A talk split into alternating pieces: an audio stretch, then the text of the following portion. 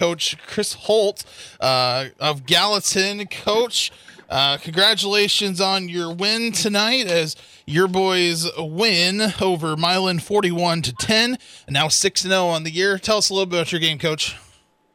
Well, uh, we just really had one of those super fast starts that we've kind of had a few times this year. So um, we forced some turnovers and we jumped out 27-0 in the first quarter. Um, so we really had things going our way early. Um, we gave up a drive uh, in the second quarter, and then uh, we were in our two-minute drill, uh, and we fumbled, um, and uh, they ended up kicking a field goal right before half. So the second quarter, it was 10 to zero them.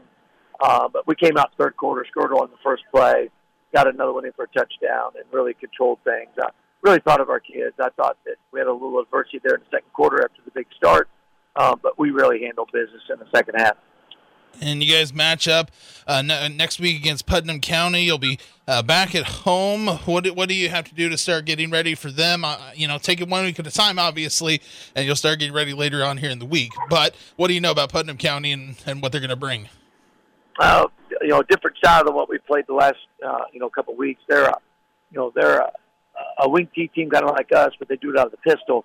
Um, but they're pretty dynamic. They throw the ball a lot. They run the ball uh, misdirection, uh, some option mixed in. Uh, quarterback's a handful. Uh, all three of their running backs are pretty talented. They got a really good wide receiver.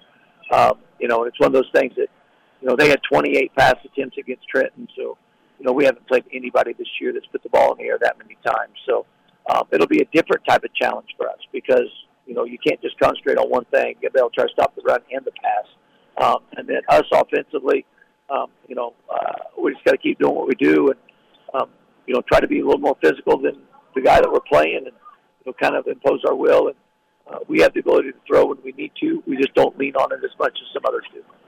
All right, and once again, that is Coach Chris Holt of Gallatin, uh, forty-one to ten win over Milan. Coach, thanks for thanks for finding the signal. I think a lot of us know that path you're on, how how rough signal can be sometimes. So so thanks for for calling into Friday Night Lights, and good luck next week. All right, no problem, guys. Talk to you next week.